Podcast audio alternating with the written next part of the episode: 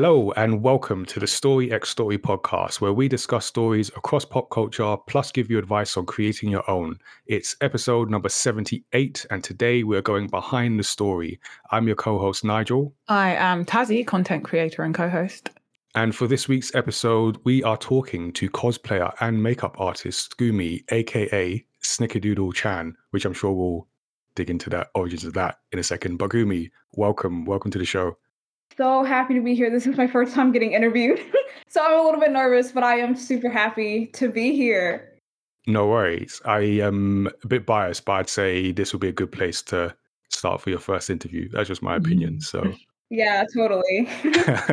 but yeah, before we get into it, I want to remind people that you can subscribe to Story X Story on Apple Podcast, on Spotify, wherever you get your podcast from. You can also send us feedback and questions to feedback at myamatter.com in our Discord or on social media. We are at myamatter on Twitter, at myamatter TV on Instagram, or at Tazzy on both.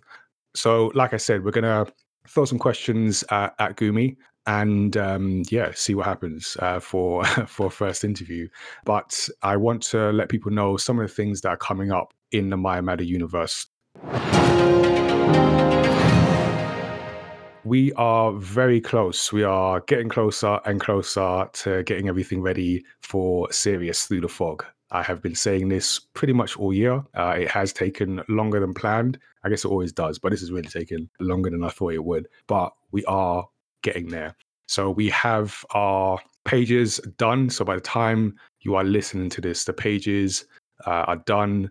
They are on the way to the printer.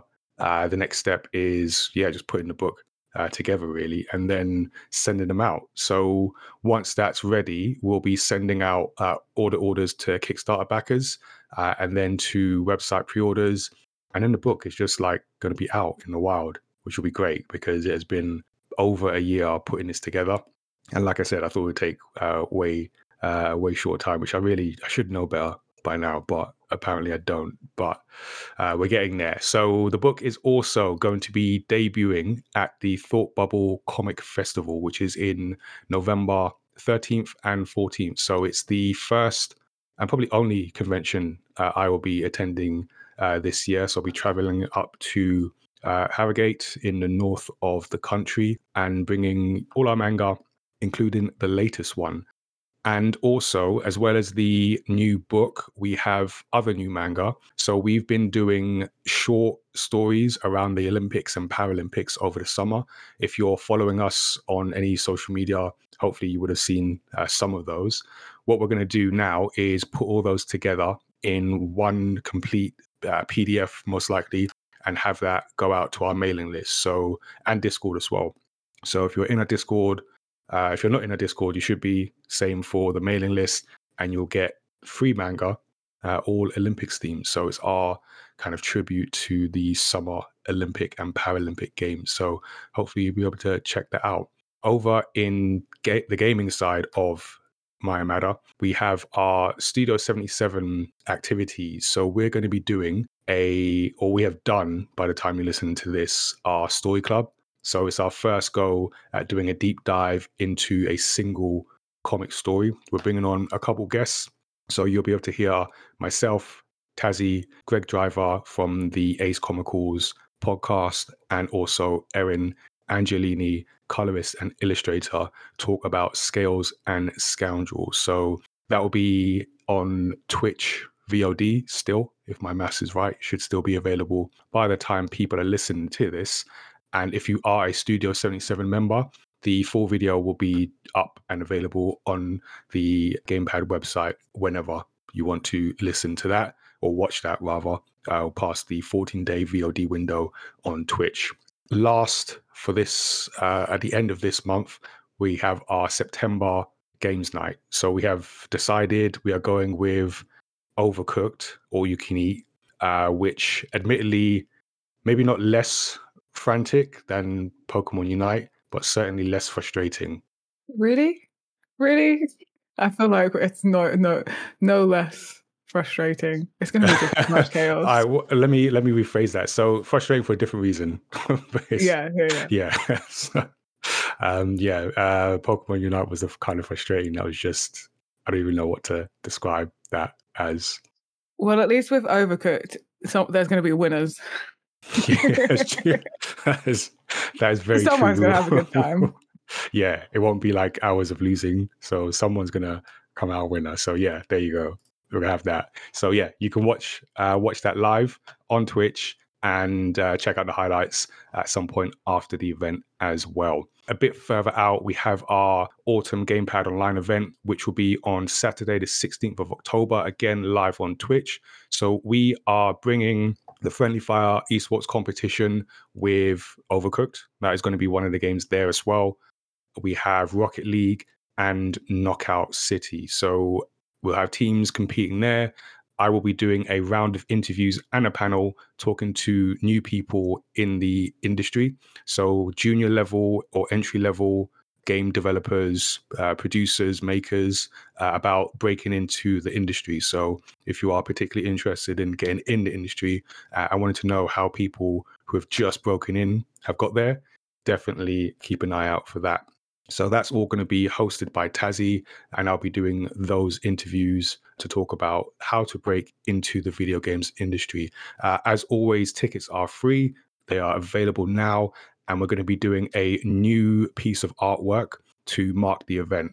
So we did a very Tazzy themed artwork for our summer event. Uh, we've given out all those uh, canvases now got some posters to give away still, but we're going to be doing a new piece of artwork for the autumn event. So if you're in our Discord community, you can get the high res version once that is done. And one lucky ticket holder will get a printed canvas version. So definitely make sure you get your tickets at gamepad.events, get tickets, or on Eventbrite. And I can't remember that link because that's a way longer link, but search Gamepad online there. So that's all that is happening with Gamepad for now let's get into our guest story.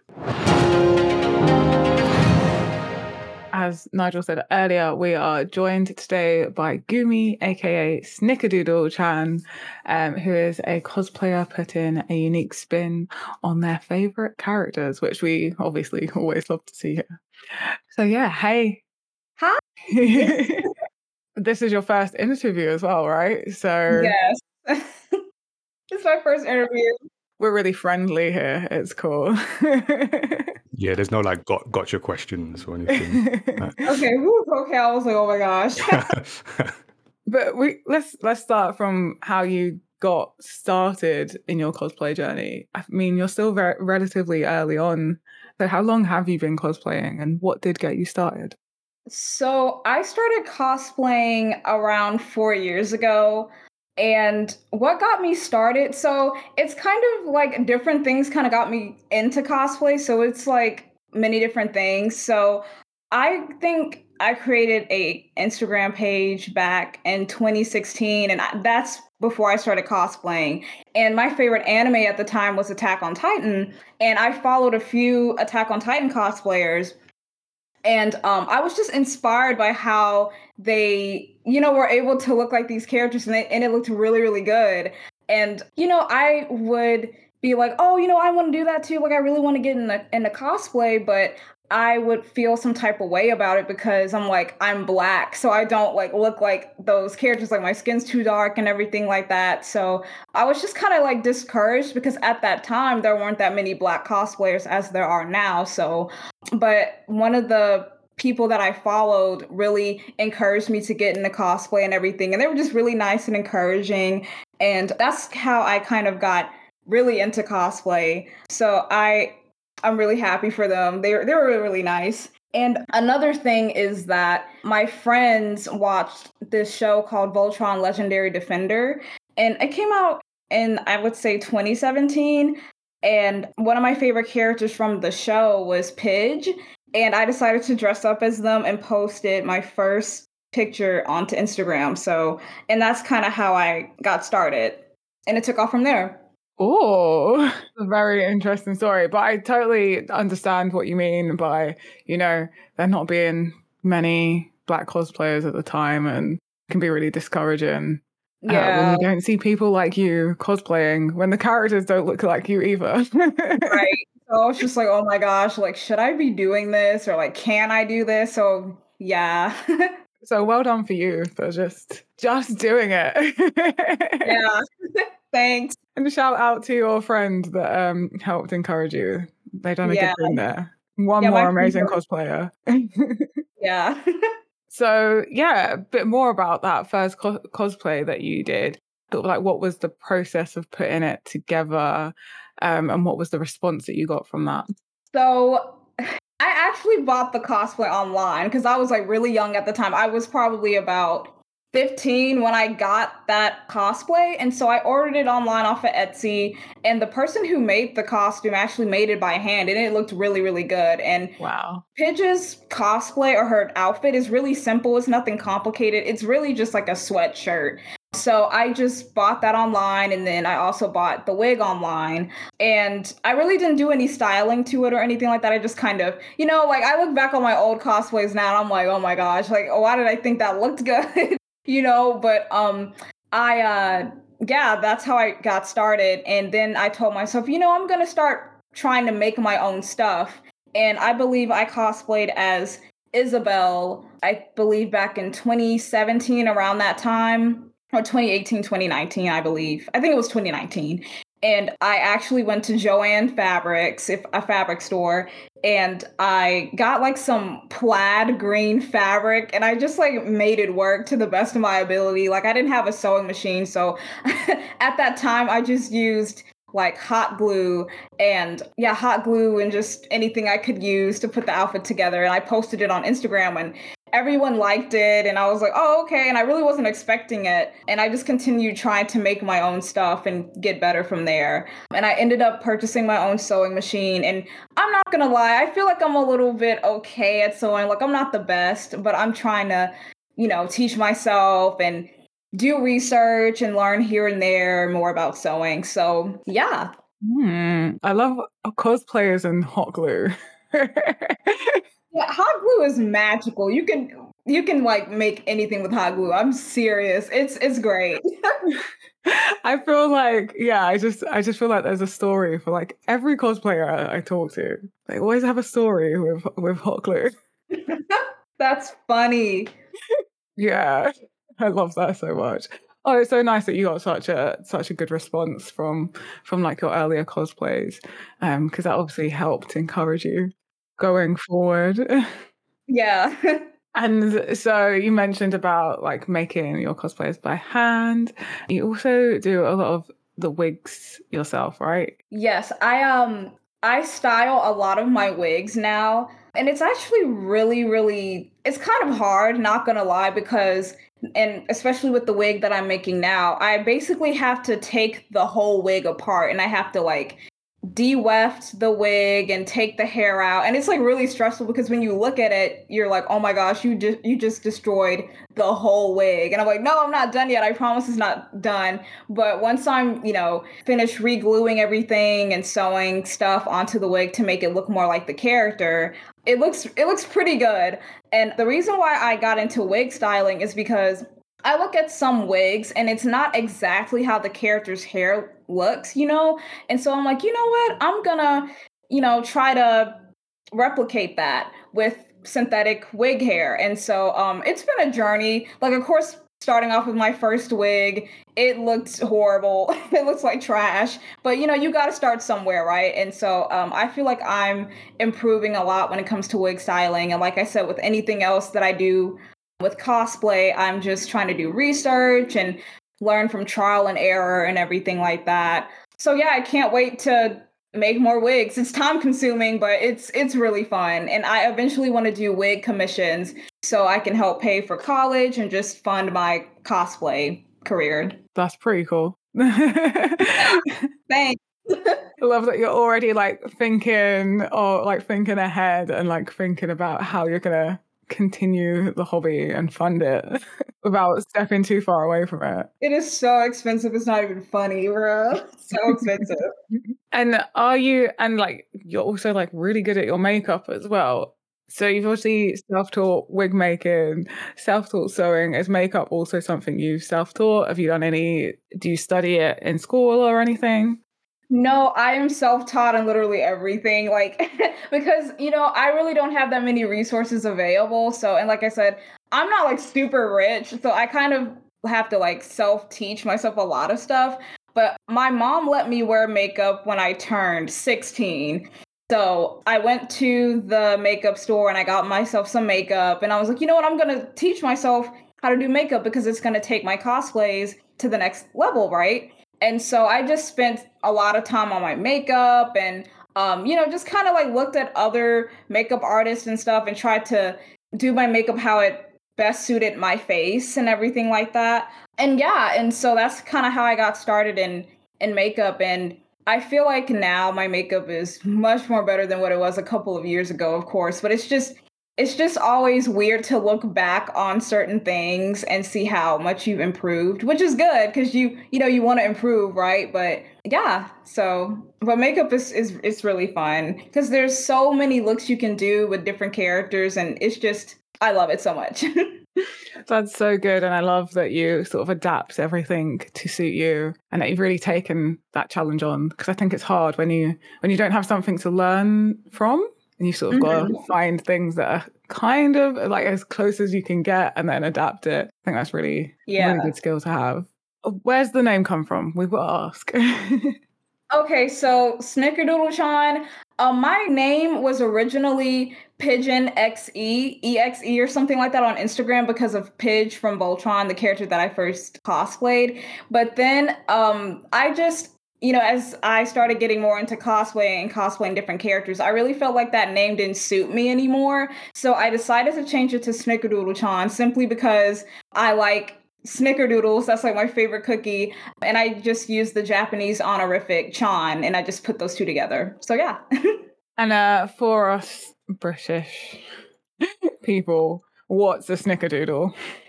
So a snickerdoodle is a cookie and the cookie has cinnamon and just sugar. It's like a sugar cookie with cinnamon in it. Okay, cool, cool. Yeah. Just needed to clarify. You're like, what? Yeah, that's a good question because I, I was like, what is, I've never seen that before. Yeah. Glad I could c- clarify. yeah, I'm sure that will help. Um, it was totally for our listeners and not not for me at all. yeah, not me I needed to know that. Yeah, Tazzy's not googling this in a in a local Tesco. See if we uh, have something. And you you do a, like a, a range of cosplays. So from Genshin Impact to Jujutsu Kaisen, what are your main inspirations for picking characters? So I love watching anime and just cartoons in general. And whenever I pick a character, I really just kind of choose a character that I vibe with and I look at their character design and I'm like, oh, I really like their hairstyle because then that goes into making the wig and um the makeup and everything like that. That's why I really like cosplaying girl characters or like more feminine characters because I get to do, you know, more with the wig and more more with the makeup and everything like that. But I also like cosplaying more masculine characters too because it gives me like a challenge to, you know, do more masculine makeup. So really it's just all according to how I feel and how I relate to that character and everything because then that goes into my videos and how I make those and everything like that. So, yeah. Nice. And do you have any characters that you keep coming back to? I would have to say Isabelle. I cosplay her almost every year. It's kind of like a, I would say like an anniversary for me because, yeah, I remember cosplaying her back in 2019 and then I redid her cosplay back in 2020 and then I redid her cosplay this year and I really like how it came out this year. It looks really nice. I redid the wig and my makeup and I found this really cute shirt at this store and I just used it for Isabelle's top. Um but yeah, it it looks really good and I'm super happy with how it came out cuz I worked really hard on the wig. I had to airbrush it and everything like that. And it was just it was kind of a mess, but in the end it came out really really well. I love that you kind of have like a a cosplay versary. yeah. Amazing. it's so cool. And obviously that's a great cosplay that you love and you keep coming back to. Do you have any other cosplay success stories? You know, if there's anything you're good at now that you had to really work at in the beginning, anything so, like um I would say that so I don't know if y'all have heard of the anime Beastars, but yes, I Oh, love yes. it. yeah, Yep. Beastars. Beastars is so good. and I cosplayed my own version of Haru. And this was probably when I had about, I would say, 5,000 followers on Instagram. And I remembered I looked in my closet and I was like, okay, so what can I use that I already have in my closet to make this Haru cosplay? Because I didn't, I really didn't have any money at the time to buy like the actual uniform that they wear in the anime. So I was like, okay, I got to make this work. And so I went in my closet, got a couple of things, and I made the ears using some, you know, just some cheap fur that I found at the store. And I put that together. And I remember filming this video. I, I, you can go on my Instagram and look at it, but I'm trying to remember what it was. But it was like a really short video segment of me just like dancing. And I posted it onto Reels on Instagram. And I remember waking up the next day and I had like 10K followers and I didn't know what happened. I was just like, what? And I've never had that happen to me before. And everyone really liked my interpretation of Haru and everything like that. And so, and it just felt really, really good. So I, now that I think about it, I think that's what really kicked off my whole cosplay thing. So yeah, it's just, it was crazy. I was like, whoa. Um, and I've also had a couple of videos that have gone viral like that. I would say my Isabelle video recently went viral.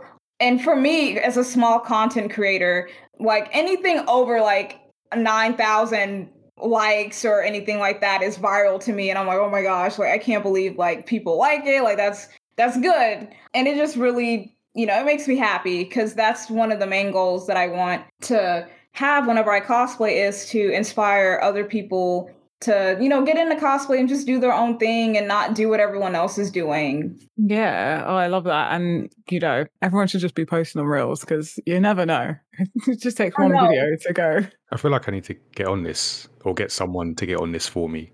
Yeah, reels and TikTok. You just don't know which one's gonna like. You'll just get one video like, out of nowhere, and you're like, "Why are so many people watching it?" All right, note to self. I'm so glad you found success with that. Like you found some kind of success by posting on reels and help like that helps encourage you. That Yeah. sounds amazing. And then it, you know, just as much as we have successes, we have failures and they're great to learn from. Is there any cosplay fa- failures that you had and what did you learn from them? So, um, one thing I can think of right off the bat would probably be whenever I was learning how to dye wigs and everything like that, as far as wig making, I was trying to cosplay as Juno from Beastars, and it, and her fur color is really, really weird. So I had to kind of figure out her fur color and you know, or and replicate that into like a wig and hair and everything like that. So I really messed it up and I ruined the wig. and so and like I said um before, I really didn't have that much money, so I was like, dang, I really messed up. But uh, that just pushed me to, you know, get a little bit better at wig dyeing and everything like that and just figuring out color theory and stuff like that. And I wouldn't count this as a failure. It's just something that I learned while I'm in the cosplay community and while I was starting off is that being a black cosplayer, you know, is very difficult because, you know, you have a lot of people saying like, oh, you know, this character isn't black and you know, they throw like a racial slur at you and it's it's really or it can be really hard to kind of persevere and just stick with cosplay for so long, especially as a black cosplayer because it does um, take a toll on your mental health just seeing those comments and everything like that. And you know, I just had to learn, uh, you know, as I got more into cosplay to not let those, you know, comments just bother me because like I don't know that person, they don't know me, so like it really doesn't matter. And so I just kind of had to learn from that and just become more mentally strong and everything like that. So, um, but it's been a journey. I, I have been through some really weird stuff where I've just gotten hate on some of my cosplays for no reason. And it did take a toll on my mental health. But at the same time, like I said, I learned from it. Um, I kind of learned how people were on the internet and just people in general. And I just learned from it and applied that to other life lessons. Yeah, sorry that you had to experience that. oh, no, it's fine. I feel like there's a lot of people listening that can probably relate. So it's always nice to sort of, you know, there's empowerment within um, hearing each other's stories. But yeah, you, you learned from it, you grew from it. Is there any sort of things that you done or do to sort of like help your mental health? I always recommend people taking breaks from social media, whether if you do cosplay or you dance or you do anything on social media. I feel like it's just very important to take mental breaks and just breaks in general because you get so sucked into the world of social media. You just you just don't realize how much it takes over your life or how much you implement it in your daily life. So um, whenever I'm like feeling some type of way about my work or like my cosplays or I'm like comparing myself to other people, I'm just like, you know what? Let me just let me just log off. Let me just turn my phone off and focus on you know other stuff right now. And that's kind of how I you know just take breaks when i need to and i used to go on social media and be like hey and or like make an announcement and be like hey you know i'm gonna be gone for this amount of time but now i just get up and like leave because i like my mental health matters more than anything it matters more than cosplay and putting out content so yeah i just wish more people would prioritize mental health when it comes to uh, social media because it can be very mentally draining, emotionally draining, and even physically draining. Yeah, definitely, definitely. Great tips there. So obviously we've had this whole pandemic thing and um how has that changed cosplaying for you? Uh, were you doing more or less or the same amount of cosplays? How did it affect you? I feel like I did more cosplays, but you know, for me, I actually was in school during the time COVID hit, and it was before no, it was after spring break for me. And um, I remember I was getting ready to go to Louisiana for a school field trip for my jazz band because I, you know, was in a jazz band. I played the alto saxophone and I was first chair, and we were getting ready to go on a trip. And the night before we were getting ready to go, I went to the store and you know just you know getting ready and i got a notification on my phone saying that it was canceled and at that time you know uh, i didn't no one knew what was going on but then we learned you know about covid and we had to um, quarantine and all that and so but then i had to like still focus on school so it was like really hard kind of trying to implement cosplay and you know just school and everything like that and but I feel like during the summer I cosplayed more. Um, and it just gave me a chance to just kind of explore makeup and my cosplay style and everything like that, and just do more research in between all that time.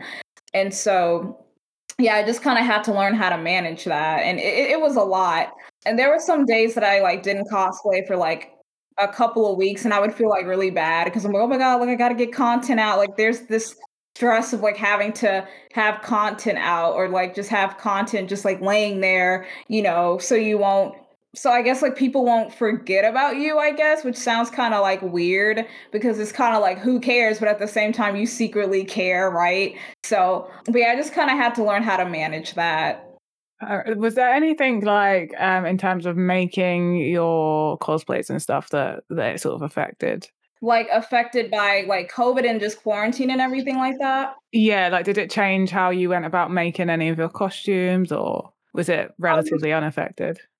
I feel like it it was affected in the sense that I kind of had to you know, just kind of be a little bit more smarter about how I made certain stuff and just like you know because like i said i usually do closet cosplay so i just go in my closet and find some things that i can you know use to make my cosplays and everything like that. And i felt like i focused more on learning how to sew and learning how to you know just do different things to up my skill level and um you know just trying to focus on getting better. Because you know with cosplay there's always things you can improve on and so that's what i was trying to focus on doing because like i said i'm not the best sewer out there and everything like that. So i spent a lot of time on my you know sewing machine and because i wasn't really using it before. It was just kind of sitting there collecting dust.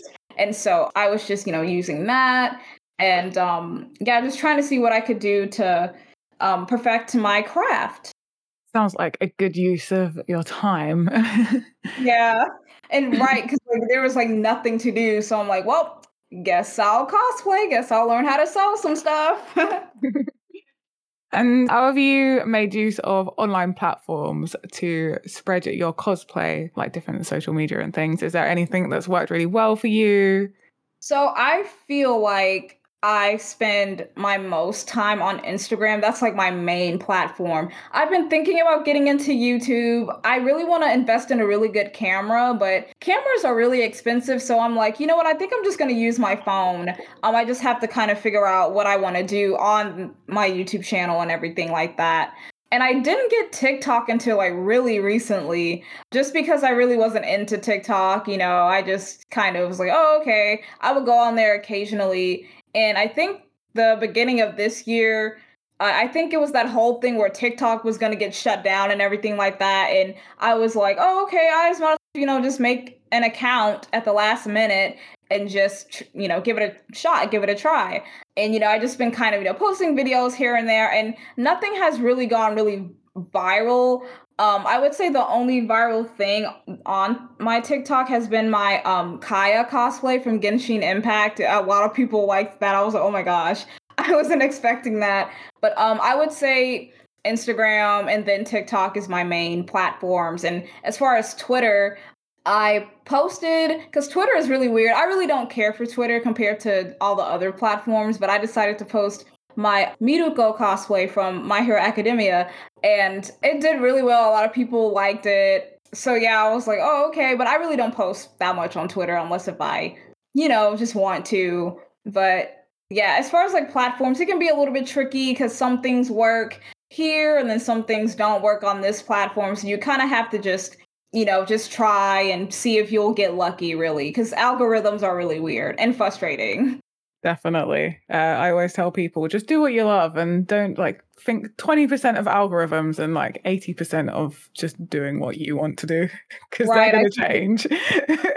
yeah, because I think people get so focused on like, oh my God, like the algorithm, I hate the algorithm. Like, I got to figure out what I can do. And like, I get it, you know, mm, but at the same time, yeah, you can't get so you know focused on the algorithm to the point where you don't you know like your craft anymore you know? Mm, couldn't agree more? Definitely. And you use um kofi i don't know how to say this site kofi i don't know either. It's yeah. kofi kofi i don't know. How have you have you found much success on that? How have you been finding using that? Um so a little bit of like backstory on Kofi, Ko-fi, whatever. Basically, the website is used to help with you know, kind of like an income thing or like a use of, you know, people just like giving content creators money to um help fund their, you know, careers and everything like that or support them. And so um Kofi for me really hasn't it's been okay. The only thing that I'm trying to see because I, you know, and you can post goals on there. For example, you can post like, oh, you know, I'm trying to fund this goal for my for this cosplay, and some people, you know, will see it, and some people can donate however much money they want to. And the only person that's donated to my Kofi, it was like fifty dollars, and I was like, oh, okay. So, but other than that, I haven't really gotten um that much money off of Kofi, so it's kind of like not guaranteed. And I feel sometimes I feel like really annoying if I keep posting it on my story because I don't want to seem like I'm begging for money, you know. Mm-hmm.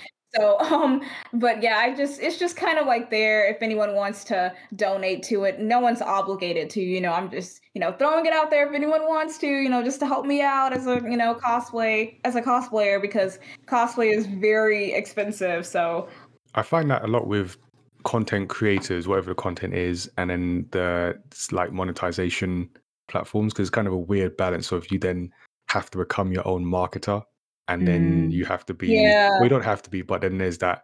It feels like there's that pressure to, hey, you can donate, you can donate, but then you don't want to do that all the time because, like you say, you don't want to annoy people. And I feel like people are trying to find the balance because I had the similar conversation with someone uh, just the other week about what's the balance between letting people know there's a way to sort of support financially and not overdoing it? Yeah, it's definitely a tough one. Uh, I kind of, I, I think we've all been there. if you make content, yeah. we've, we've all been there.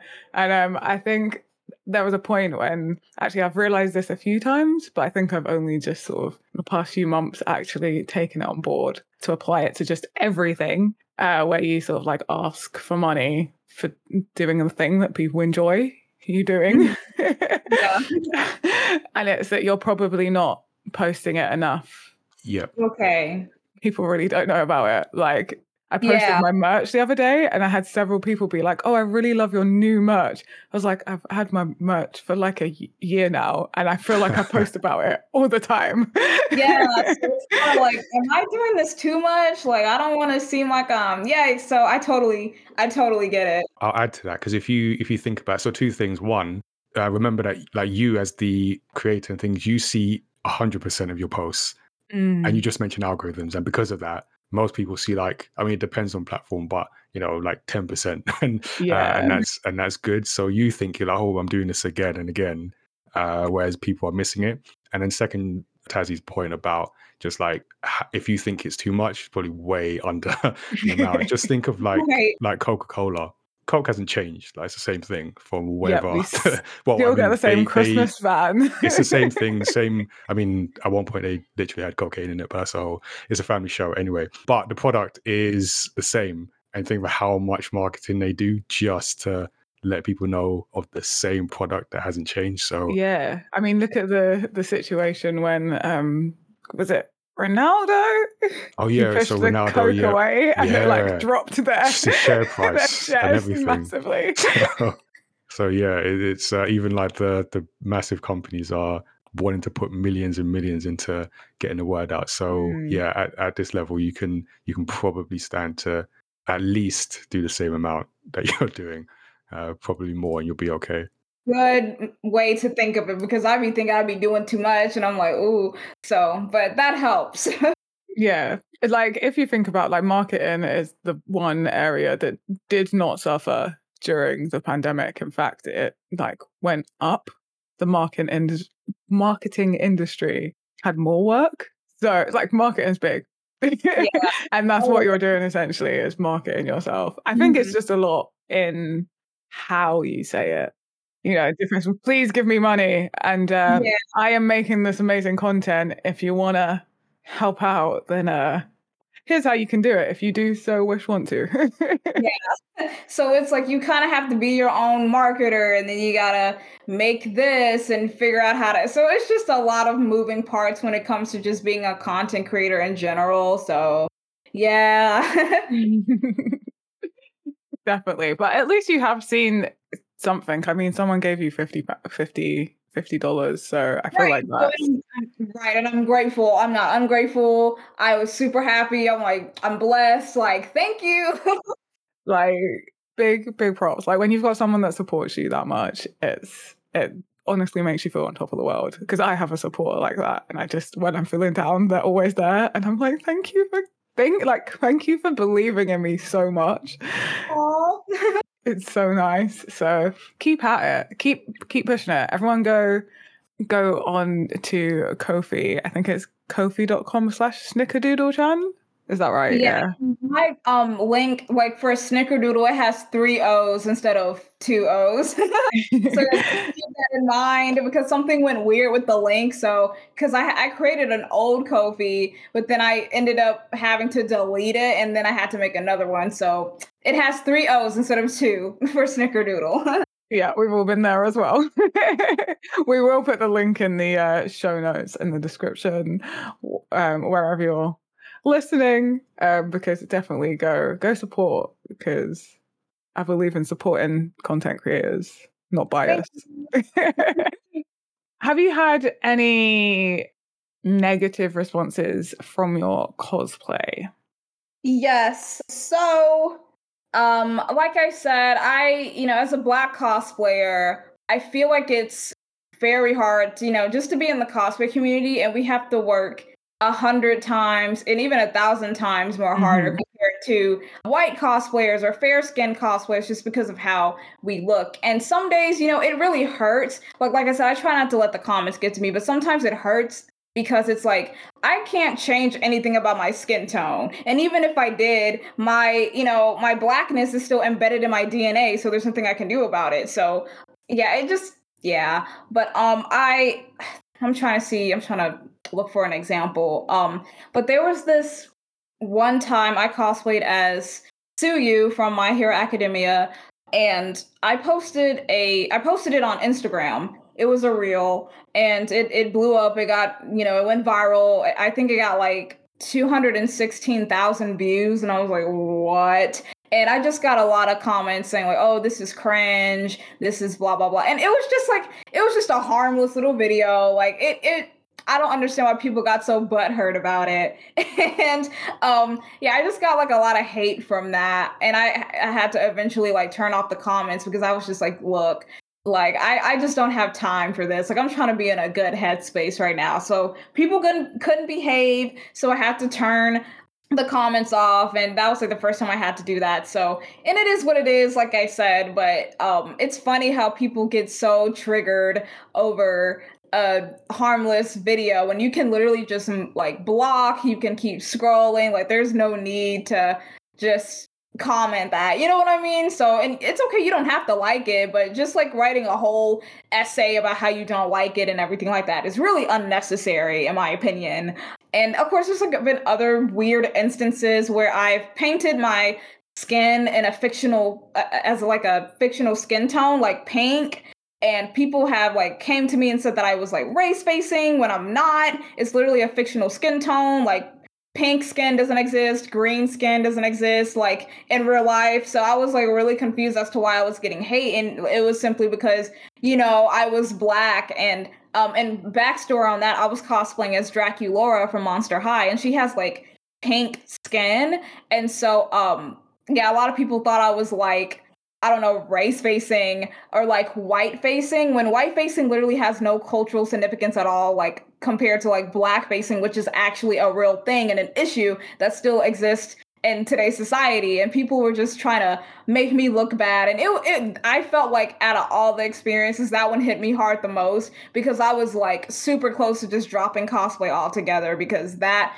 was a mess. But um and it that whole, you know, race facing and like pe- people accusing black content creators of you know like white facing and just weird stuff like that has ha- also happened to a lot of other black content creators and cosplayers. So it's it's a really weird it's i don't know what that's about but so and i haven't done a like a face paint cosplay in a while just because i've been kind of turned off by the fact of all that and i just don't really want to deal with that like ugh.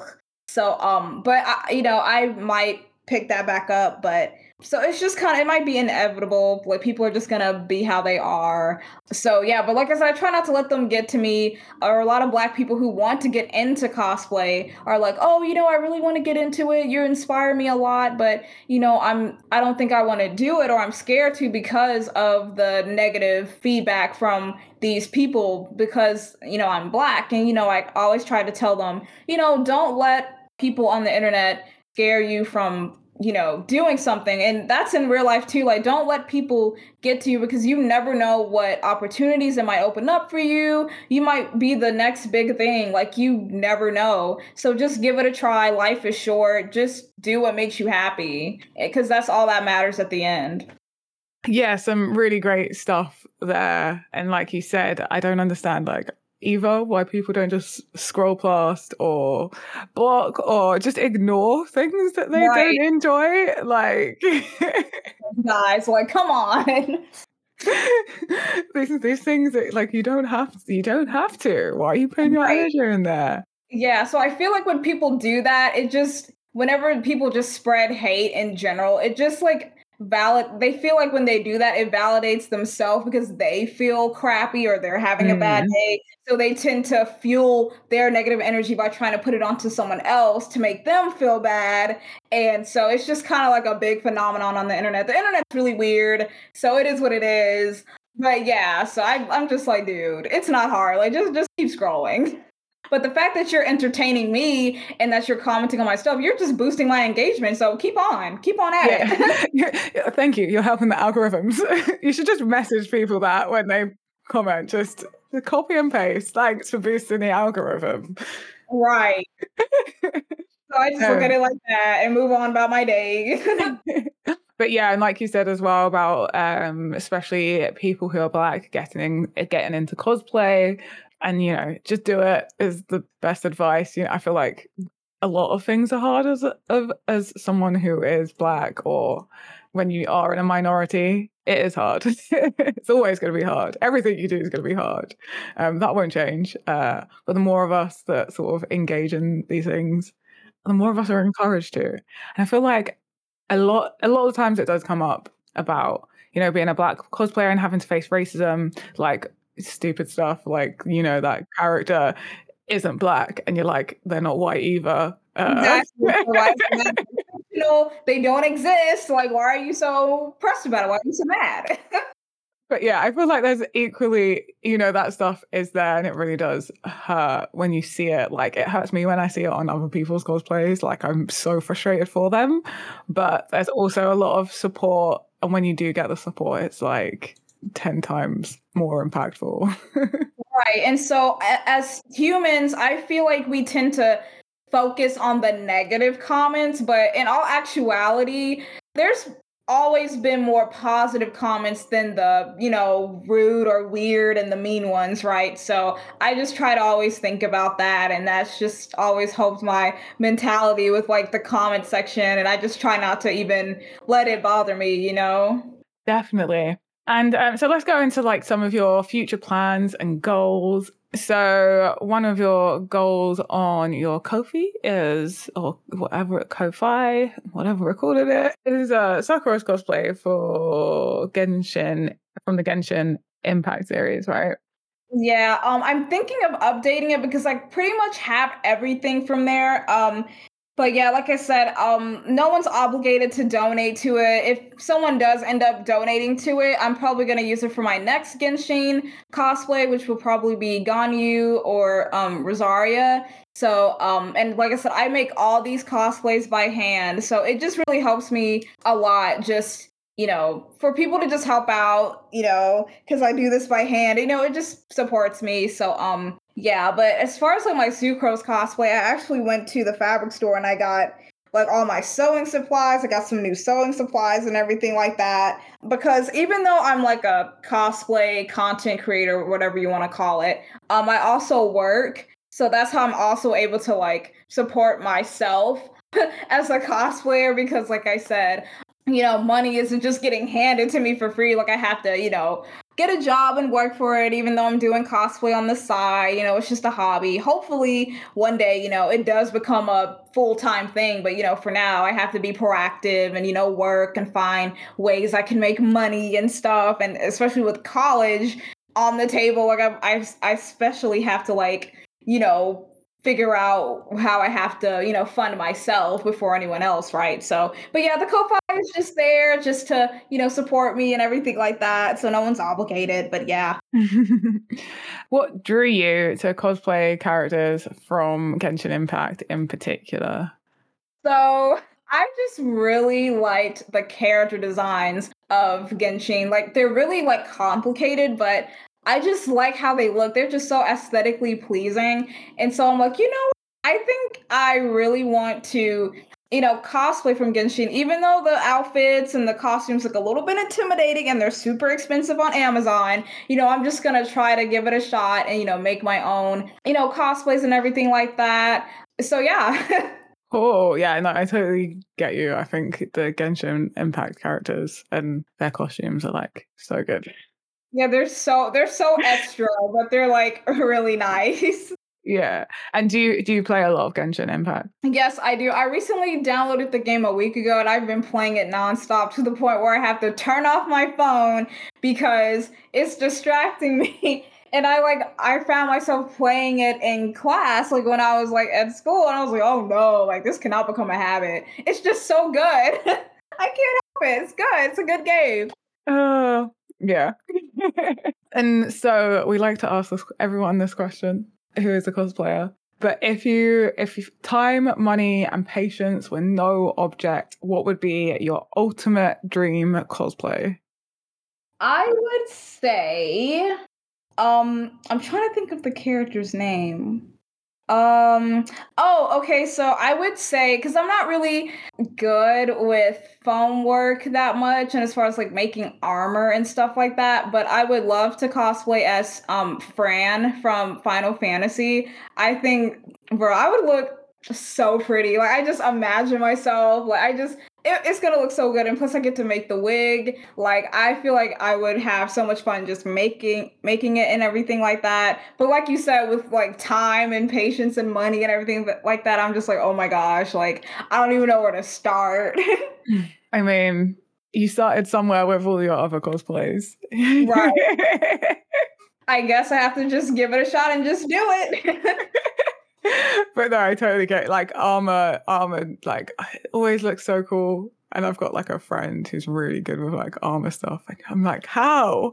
How you make look so good? give me your ways. like give me your magic. Like oh, some people are just so impressive. But I feel like everyone sort of has their skill that they're right. Yeah. Sort of particularly good at. And so yeah.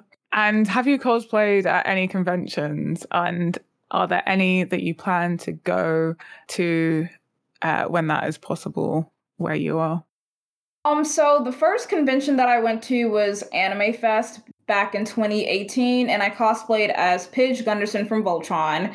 And that was really the only convention that I went to because, um, like I said, conventions are really expensive but I feel like with COVID and everything like that, it's been like hard, especially for me, to go to conventions because I have asthma. So I'm like really high risk when it comes to COVID and everything like that. So I have to be careful, like when going to public functions like that, especially at conventions when there's a bunch of people. And even though they're like people are wearing their masks for the most part, I still don't really feel comfortable going to any just yet.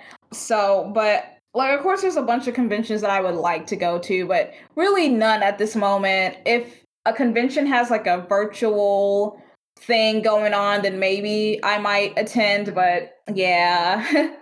Fair enough, that is understandable. We like to ask our guests to give a piece of advice for aspiring creative professionals.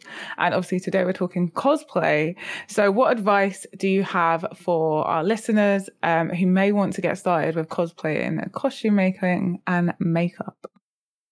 Oh my God, I love this question so much. Um, I get asked this all the time. And really, like I said before, cosplay is a really expensive hobby. So if you want to, you know, kind of get started, I would recommend going to thrift stores and kind of trying to, you know, find different clothes to put the outfit together. Um, with the character that you're trying to cosplay because a lot of thrift store clothes are super cheap. So I totally recommend that, you know, or like just any clothing store, just in general so yeah, I recommend that. Or like I said, you can go to like with the sewing route and make your own clothes by sewing them and maybe investing in a sewing machine. You know, just kind of get started on that or start uh, making your own stuff that way. If you want to get into wig making and making your own wigs and stuff like that, like I do, I totally recommend investing in a hair crimper. And a hair crimper, what that does is that it basically makes the wig fibers of the hair like super fluffy, and you're able to, you know, create shapes with the hair and everything like that. And it's just a really cool process if you're into that. I know some people don't like like fooling with wigs like that, but if you're interested, hair crimper is the route to go. Um, and also Got2b Glued hairspray. It comes in a yellow can. You can get that too. Not to be confused with Gorilla Glue. Yeah, not to be yes. not to be confused with Gorilla Glue. Oh my gosh, please no.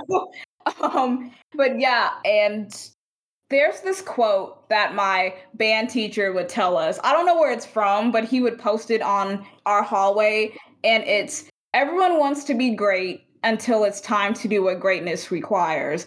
And so I feel like when it comes to cosplay, everybody wants to be famous and everybody, or not everyone, but you know, for the most part, you know, people, you know, look up to these very popular cosplayers and they're like, oh my God, I want that to be me.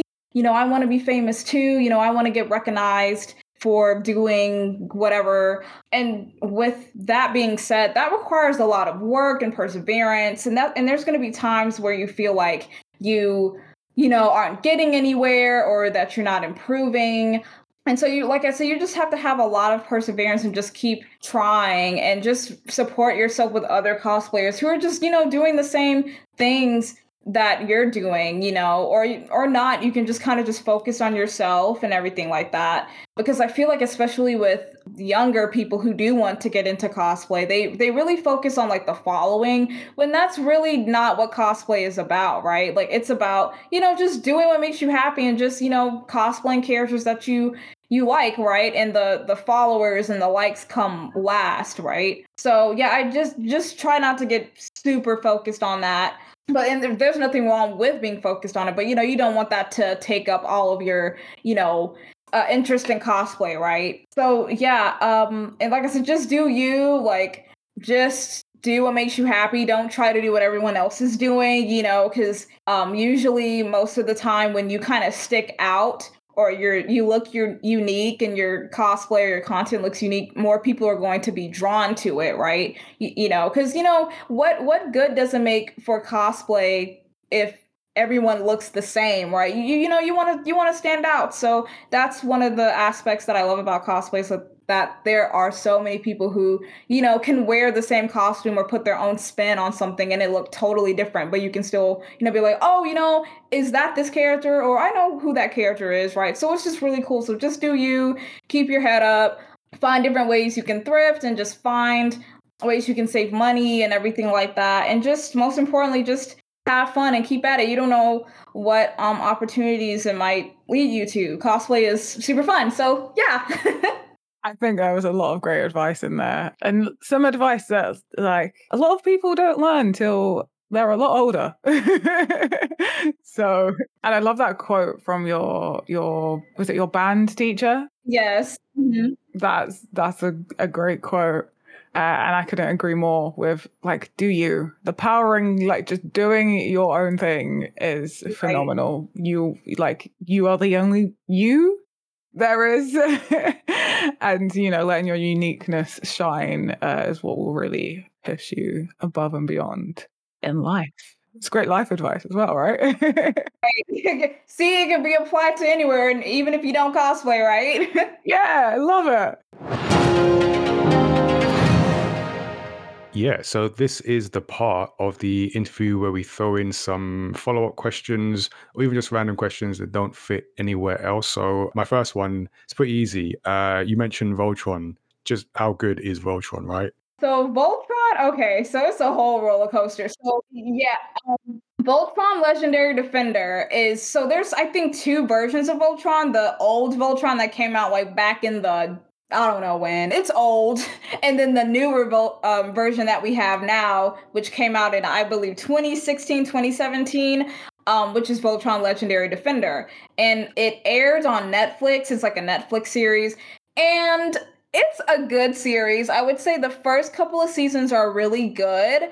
But as you get towards the end, it gets a little weird because the writing is weird and um, there's like new writers I believe, and the whole series just kind of uh, I don't know, and I can't really say because my friends and I were like so frustrated with like how the fans were acting, which was taking apart. Like, yeah, I did hear about some of that.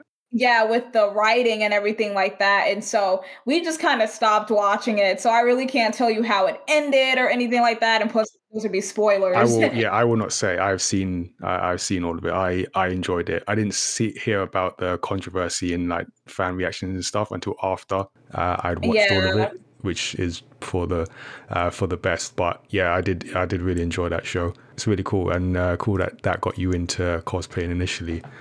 Um, mm-hmm.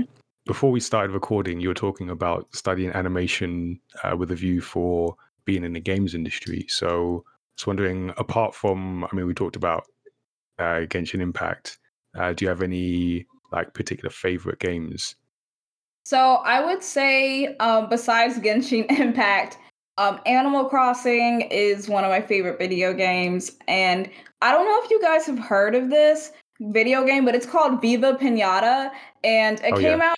Yeah, um, because I think the studio Rare is based in the UK, if I'm I think I think yes. like rare. Yeah. So um I played that game a lot when I was little and it's just like a really fun game. And so I would say those are like my top 3.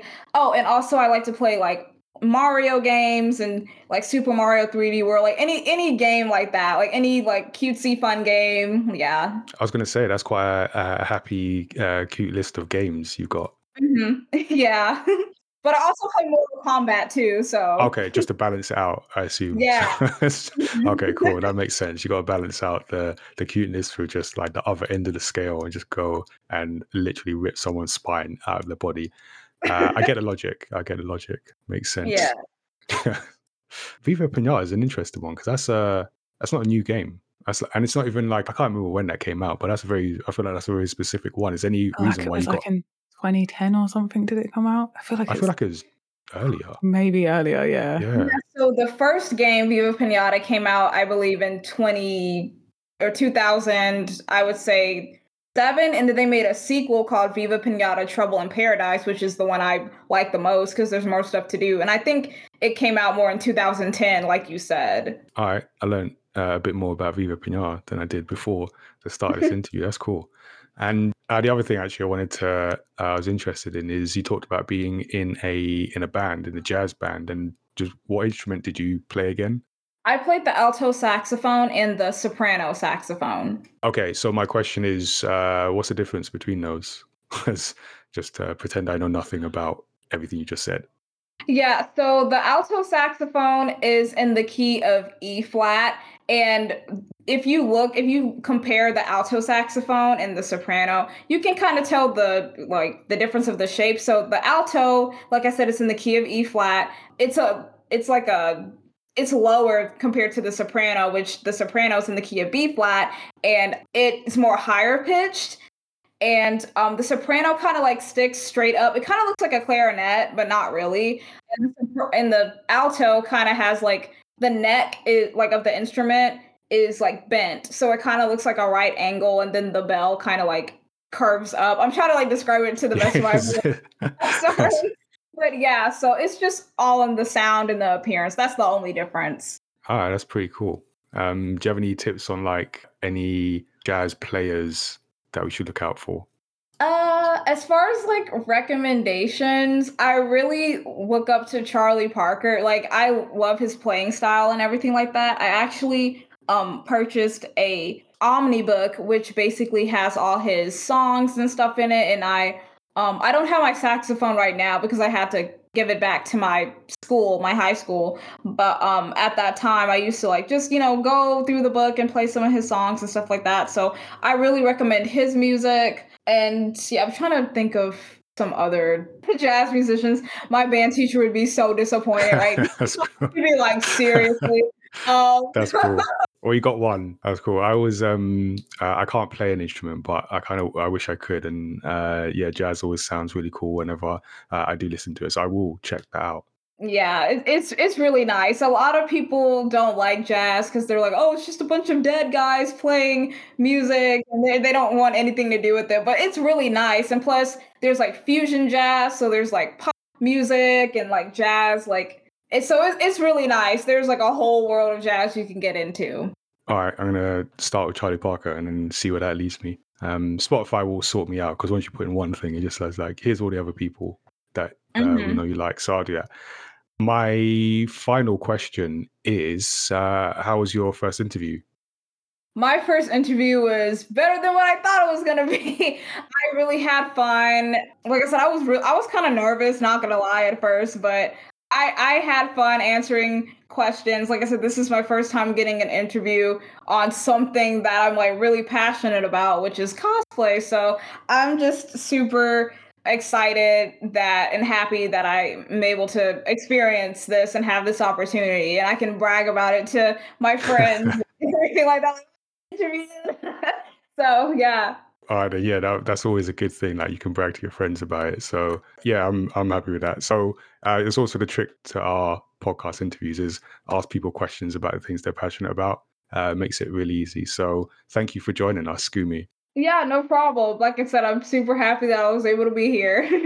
And uh, yeah, we are happy that you joined us. Uh, like I say, we like talking to people at whatever stage uh, of their thing uh, they're at, like cosplay or video games or whatever it might be, and just yeah, hearing more about how they started and what they do. So we hope people listening have enjoyed this episode of Story X Story.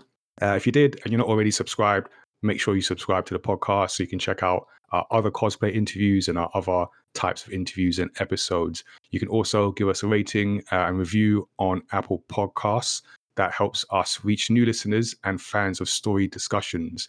Speaking of, uh, we mentioned self promotion. So let me do a bit of that right now. So I mentioned our next manga, Serious Through the Fog, which is now in print by the time you're listening to this. Well, going to print. Uh, there's still a bit of a delay there, but our latest manga is coming, and you can pre-order myamada.com forward slash manga. It has been a long time coming, well, longer than I expected, but it is finally here. You can also check out our other stories from the Myamada universe at the same link, uh, and they are all there. And if you are into video games, you can join our Gamepad Discord and also consider becoming a Studio 77 member. You get exclusive access to Gamepad events, uh, stuff that we've got coming up that we can't yet speak about, and content from the Myamada universe. You also get recordings of all the live streams way after they disappear from Twitch VOD. And our next Gamepad online event is October 16th, also on Twitch. Is free, and you can get your tickets at gamepad.events. Stay tuned for more podcast episodes, including creator interviews, video game discussions, and deep dives into stories across pop culture. And you can always give us a shout directly. Our email address is feedback at myamada.com, and our website with links to subscribe is feedback is myamada.com forward slash story x story. And until next time, stay safe. We'll see you later. Uh, and I'm going to clip Gumi's uh, recommendation and plaster that on social media. Take care, everyone.